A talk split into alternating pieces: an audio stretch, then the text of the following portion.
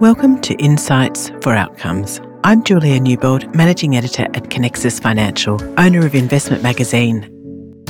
I'm joined today by Noah Weisberger, who is Managing Director in the Institutional Advisory and Solutions Group at PGIM, the global investment management business of Prudential Financial. Noah has been at the IAS Group since January 2020. He began his career as a staff economist at the Council of Economic Advisers and had 17 years on the sell side of the industry including at Sanford Bernstein and Goldman Sachs Global Investment Research. At PGIM IAS, he applies his macroeconomic and policy expertise to the group's research and client advisory work that focuses on asset allocation and portfolio construction. The IAS team conducts bespoke quantitative client research that focuses on strategic asset allocation and portfolio and asset class analysis across both public and private markets. Welcome to you, Noah. How are things for you? Thanks so much for having me. All is all is good here in the in the uh, New York area hot summer. so it's an interesting time, Noah, to be doing research on global economic conditions and the drivers of markets.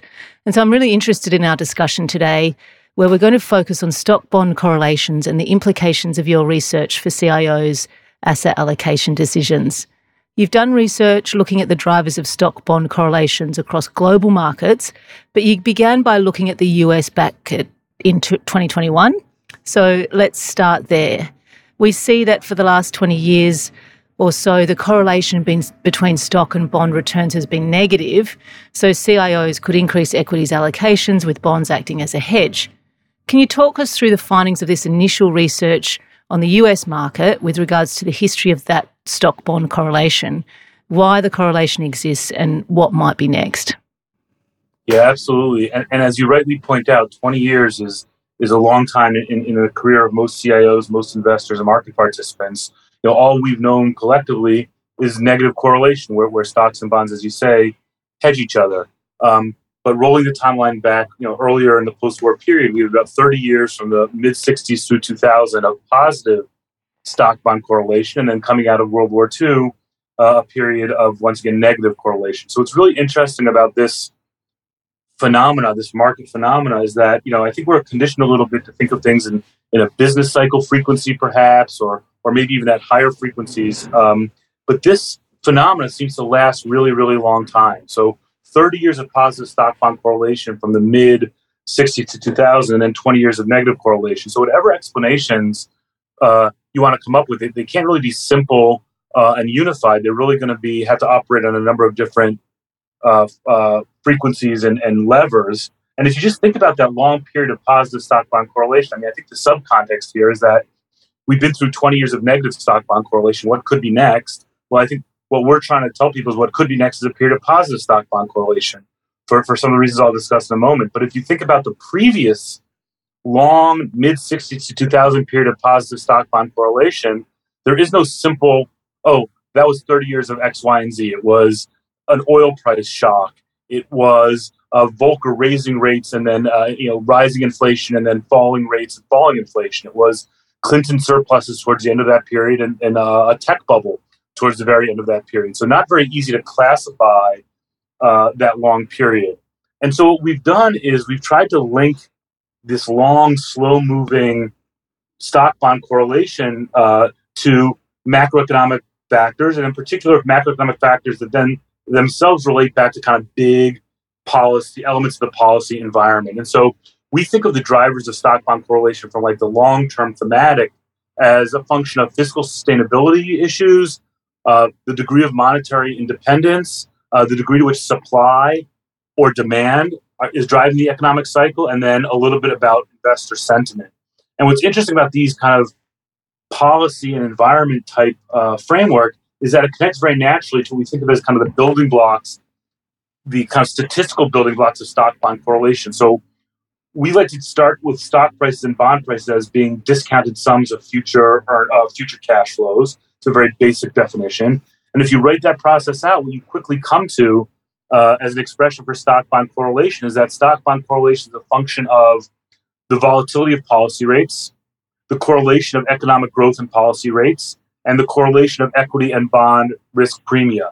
And those naturally connect back to the degree of fiscal sustainability, uh, the degree of monetary policy independence, supply versus demand. We think those all have natural expressions in these more quantitative uh, macroeconomic factors. And so, if I were to think about what could come next, um, as we live through this negative period of negative stock bond correlation, uh, I would say positive stock bond correlation is associated with worries about the sustainability of fiscal policy, less rules based and less independent monetary policy, or at least concerns thereof, uh, supply side economic drivers, and the tandem repricing of stock and bond risk, uh, sort of a, a risk uh, a tandem move in, in, in investor sentiment towards those two asset classes.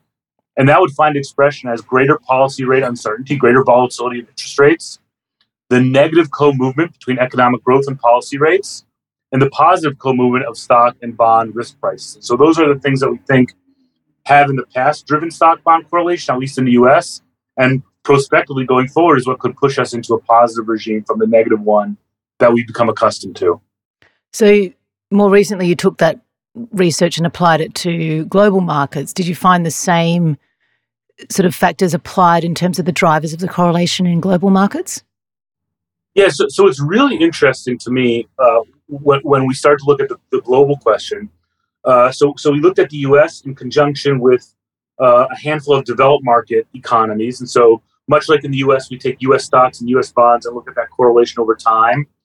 Uh, for any given, uh, you know, the UK, you could take UK bonds and UK stocks in uh, in pound sterling and look at that correlation over time. Japan, Germany, and so on. And what really strikes struck me and kind of was counter to my own expectations was the degree to which DM stock bond correlations all move together. And more importantly, for asset allocators and CIOs, develop market stock bond correlation regimes. Is stock bond correlation positive or is it negative? It seems really synchronized across the developed markets. Um, and there doesn't seem to be any evidence that we can find that one country leads or lags systematically other countries. So there seems to be this simultaneous and joint determination of uh, developed market stock bond correlation. Um, obviously, you know, they don't move in lockstep, and there are periods of time where they differentiate themselves one from another. But to a first approximation, it really, you know, very, very, very easy to see in, in, in the data that there seems to be a lot of coherence and synchronicity across developed market stock bond correlations. Um, and so, you know, in, in, in some ways, that kind of makes sense, right? It makes sense because uh, if you look at stock returns in isolation, there's a very large global factor that drives stock returns across developed markets. And equivalently, if you just look at sovereign bond returns in isolation, there's a very large global factor that drives um, bond returns. And so, if stock re- returns are kind of global and bond returns are kind of global, it's natural to think that stock bond correlation is therefore global. But where the tension exists, I think, is that at least in my own kind of prior thinking about the global story was that the US story in our initial work seemed to be very much predicated on policy conditions in the local economy. And yet we have this really, really strong global force that seems to be driving, as I said before, kind of a simultaneous and synchronized movement in stock bond correlations across the developed market. So it was a little bit of an eye opener to me relative to my own expectations, what, what we found initially in, in, in a very first look at the data. There's a lot more global coherence uh, than, than I was anticipating, especially given my own priors that stock bond correlation was determined by you know fiscal policy sustainability, monetary policy independence, things that are very kind of local to, to, to the local economy. It's uh, it's nice to be challenged in your own research about your own uh, uh, uh predispositions. So that's a, a good outcome, Noah. Um, so th- these two tensions that you've outlined, the global factors, the monetary and fiscal policy, things like that, and the local factors like the investors' behaviour and investor sentiment are driving uh, the correlation. Can you unpack a little bit for us the extent to how much each of these two factors are driving the correlations? You know, is it an equal e- equal kind of driver, or what does that look like? Yep, absolutely, absolutely. So, so you know, the way um, the way the data kind of break in the statistical analysis, we try to kind of measure carefully uh, global economic factors and, and, and economic policy variables. And uh, to be very candid with you, we use the U.S. as our measure of global. So when I say global, I really kind of do mean U.S. Uh, in our in our analysis, and then we try to extract the U.S.'s influence on local economic variables and, and just use that purely local leftover bit. So we looked at the impact of U.S. policy volatility, policy rate volatility, the correlation of U.S. economic growth and rates, and the co-movement of U.S. risk premia, alongside purely local versions of those three variables. And it sounds like a complicated process, but we came out with a very kind of neat and clean answer, which is it seems to be that about two thirds of a developed market stock bond correlation movement is due to US factors, and about one third of the movement in an, in individual DMs, developed markets uh, stock bond correlation is due to purely local uh, economic drivers. And so, you know, like like most things in life, the answer is never clean cut and easy. It's not like CIOs ought to pay attention just to the U.S. And it's not like CIOs ought to pay attention just to what's going on in their local economy. They really need to be paying attention to both local and global uh, developments.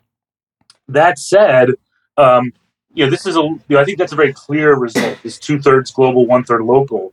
But in terms of the actual individual drivers, it's not quite black and white. It's a little bit more gray, but it seems like um, the U.S. economic factors that relate a little bit more to policy. So the volatility of interest rates, which probably has a lot to do with how predictable and rules-based monetary policy is and how sustainable fiscal policy is, and the co-movement of economic growth, U.S. economic growth, and U.S. rates, which probably has to do with supply versus demand drivers, and probably has to do with the degree of rules uh, that the monetary authority is following. Those two variables, the U.S. version seems to matter more, and the risk sentiment measure, that co-movement between equity and bond risk premia, the local version seems to matter a little bit more. So if I had to kind of dig in, peel apart the onion like one layer deeper, you know, two thirds global determinants of, of local stock bond correlation, mostly focused on US policy risks. One third local determination of local stock bond correlation, a little bit more about uh, sentiment in the, local sentiment rather than, than US sentiment. So, if we kind of summarize then the most important factors in determining the stock bond correlations, it's volatility of policy rates in US and local markets, but more on the US side correlation between economic growth and interest rates and the co movement between equity risk premia and bond risk premia. Can you give us a little bit more meat on the bone on, on each of those and expand on that for us? Yeah, absolutely. And, and, and I'll, I'll, go a little bit out of order. To me, the, the co movement between economic growth and interest rates is, is like just a, an amazingly fascinating, like uh, summary statistic, if you will, for a lot of deep economic intuition. And I think to me, it captures what's driving uh, the economy. You know, if you think back to your to, to, to, you know an intermediate or introductory economics class, is it a shift in the supply curve or a shift in the demand curve? Is the monetary authority trying to surprise the economy with with the degree to which they're being overly easy or overly tight, or is the monetary authority responding to the strength or the weakness of the of the overall economic uh, environment? And so, none of this, just as an aside, none of this is about the level of interest rates or the level of inflation in our framework, it's all about the drivers of and the co-movements of. And I think that's a very, very important distinction. And so in a world where demand is driving the economy, and so greater demand pushes up prices, pushes up inflation, pushes up interest rates. In a world in which growth starts to accelerate, so the Fed needs to raise rates in response, that's a world where you have positive uh, correlation between economic growth and interest rates, and a world where you have negative um, stock bond correlation. And that says, as I said, a function a little bit about the predictability of monetary policy. So think of the Fed, if they're following a Taylor rule, let's say, where they're concerned about unemployment and inflation, if they are independent of fiscal policy considerations, that's probably what you get. Um, secondarily, I would put the volatility of interest rates as, as pretty intuitive. And there, to the extent that we're concerned about the forward outlook uh, in terms of fiscal sustainability and the ability to uh, maintain debt to GDP or even pay down debt to GDP. And to the extent that we know what policy is going to look like in the future because the monetary policy authority is predictable and acting in a rules based way, that leads to muted policy rate volatility and probably to negative stock bond correlation. Conversely, if we're worried about the sustainability of fiscal policy, if we're worried about the independence of monetary policy, and if supply shocks or uh, a, a Fed that's behind the curve and trying to catch up those would all kind of pushing in the positive stock bond correlation direction. And in terms of risk sentiment, I think the intuition is pretty pretty clear, which is if we're repricing risks wholesale in an economy, that would tend to move risk prices together. Um, for instance, uh, you know, in the current environment, you know, there's a little bit of a reverse causality story there too, perhaps, which is if we realize that the, the, the policy factors are leaning towards a positive stock bond correlation, well, then both bonds and stocks look a lot riskier than they have in the past. And so maybe we need to lower the price of those assets, increase the risk premium, and then the forward return will compensate you for that incremental risk. So when we're re-rating risks, that tends to induce positive correlation in risk premium and positive correlation in reinforced positive correlation in, in stock and bond returns themselves. But if we're talking about risk on, risk off, like I'm selling my stocks, I'm buying my bonds because I'm worried about something, or whipsaw, you know, all of a sudden I get a lot more comfortable with the outlook and I sell my bonds and buy stocks, that's a negative uh, stock bond correlation world. And we think that that sentiment variable is a little bit more locally driven than it is uh, globally or US driven. So we've talked a lot about the drivers of the correlation, and you touched on it, you know, just a little bit there. Um, I'm interested now in shifting the conversation to to what it would take to actually see a shift in the stock bond correlation. So can you give us a little bit more about that? I know you just mentioned it a, a little bit. Yeah, absolutely. So so one thing to say as a caveat, you know, in, in our in our formal research, um, what we look at is uh, is a long dated correlation measure. So it's five years. It's centered, so it's somewhat backward looking, and so you won't know for a while that is going to permanently. Uh, uh sorry, is going to shift from negative to positive. But high, on a higher frequency basis, it does seem as if we're starting to get some evidence that stocks and bonds have, have been moving in tandem for about the last six nine months, maybe a little bit longer than that. Um, and I don't think it's a you know I, I, think you can connect that back to some of the de- excuse me the debates that are swirling currently. Right, we we have uh, a lot of fiscal spending in the U.S. that's sort of heightened concerns about fiscal sustainability. A lot of the conversation a year ago or 18 months ago was about you know the balance between growth and interest rates and if that leads to a sustainable path or an unsustainable one and then we spend more and maybe those risks become the balance of risk shifts there.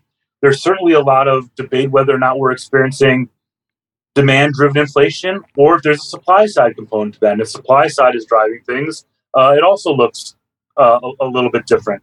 And so those are some of the things that I think are you know square on the radar screen. You know, we're not uh, you know we're not making forecasts here, but we are trying to put on people's dashboards, if you will, the, the sorts of issues that they should be paying attention to to evaluate uh, stock bond correlation. So I know I know you don't want to make predictions, but uh, is it fair to say then that we, you know, given these findings, are facing or about to face a different world in terms of the stock bond correlations? I think there's an argument to be made that the risks have definitely the balance of risks has has shifted, and and I think the other message that we want want to leave leave uh, uh, investors with is a, as I said before, what would be the risk indicators uh, or the policy indicators that would make you start to think about this world. And the second really important part of that conversation is what, what does that world look like, right? So, how, how different is a positive stock bond correlation from an asset allocator, a positive stock bond correlation world for an asset allocator relative to a negative stock bond correlation world? So, I think those are the two important components here. One, what should be on, on, on the radar screen for evaluating the balance of risks? And two, what would that new world look like should we find ourselves in a positive stock bond correlation world? So, we'll, so we'll get to that in a minute in terms of what that would look like. But sort of before we get to that, how do you think CIOs should be approaching this? So, you know, assuming we are about to face or facing a different world in terms of the correlations, how costly is it when we shift into that different correlation environment, and and how should CIOs be behaving given that they don't know the future? Right. But I think I think one thing is important to, to bear in mind, which is that um, this ends up being, for, from the perspective of a balanced portfolio, a much more volatile world, um, and that means that off off path outcomes, know, sort of tail outcomes and extreme events, are larger, are more damaging, and some of the risk metrics that used to be achievable, you know, a, a, certain level of portfolio volatility or a certain target Sharpe ratio, they may not, they just may not be achievable when you don't have that extra buffer coming from negative correlation reducing volatility of the portfolio. You just don't have that anymore. And so um, we think that's a really important message. As for you know what what actions can you take, um, you know the, the risk is that you don't want to get over your skis in in one direction or another. And so one of the things that we've been looking at is can you, without being able to forecast correlation, uh, should you assume it's always negative? Should you assume it's always positive, or should you take a more agnostic approach? And what would the damage be uh, uh, from each one of those approaches relative to the other ones? And so, if we do move into that positive correlation world, you've mentioned that investors should be aware that there's certain Sharpe ratios or volatility levels that aren't achievable.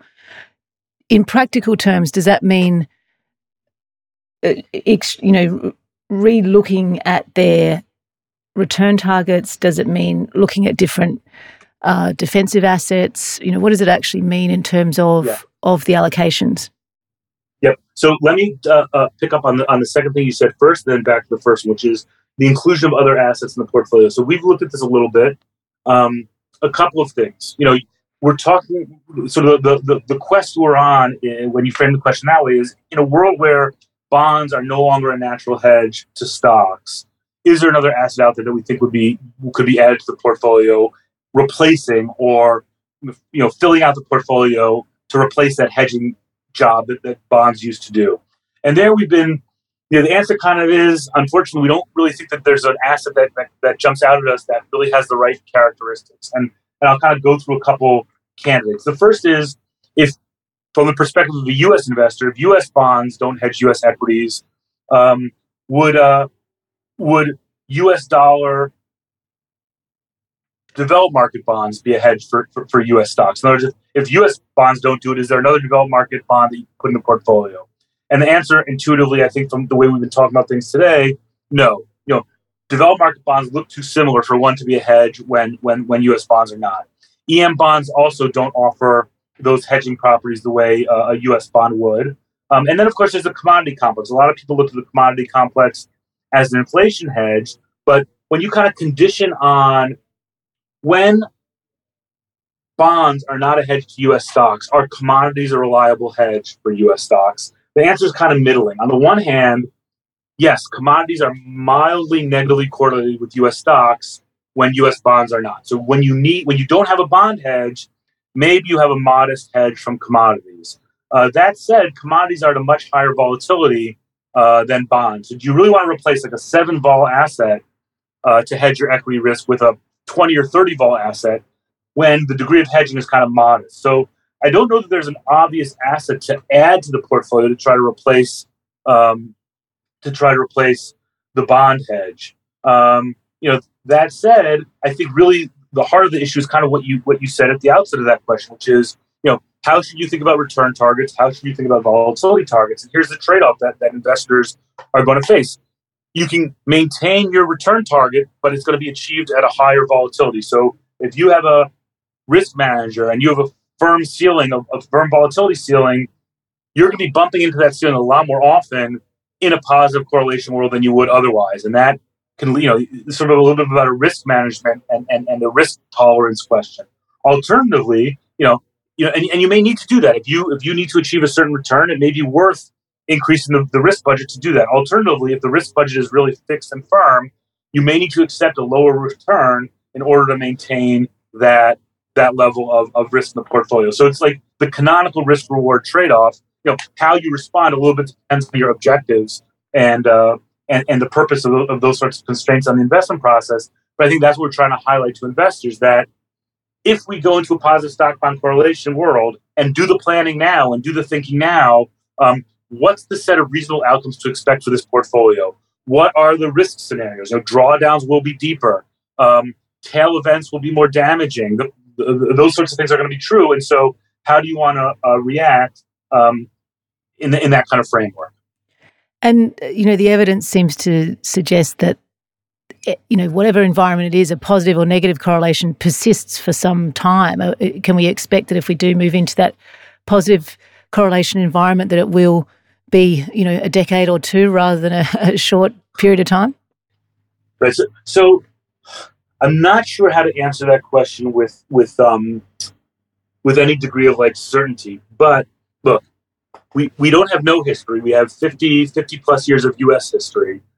Uh, and and the kind of the deep irony of stock bond correlation is that it doesn't change until it does, and then it persists. And so, uh, you know, driving in the rearview mirror, as they say, I think a shift in correlation to positive territory would likely be persistent. And why would that be?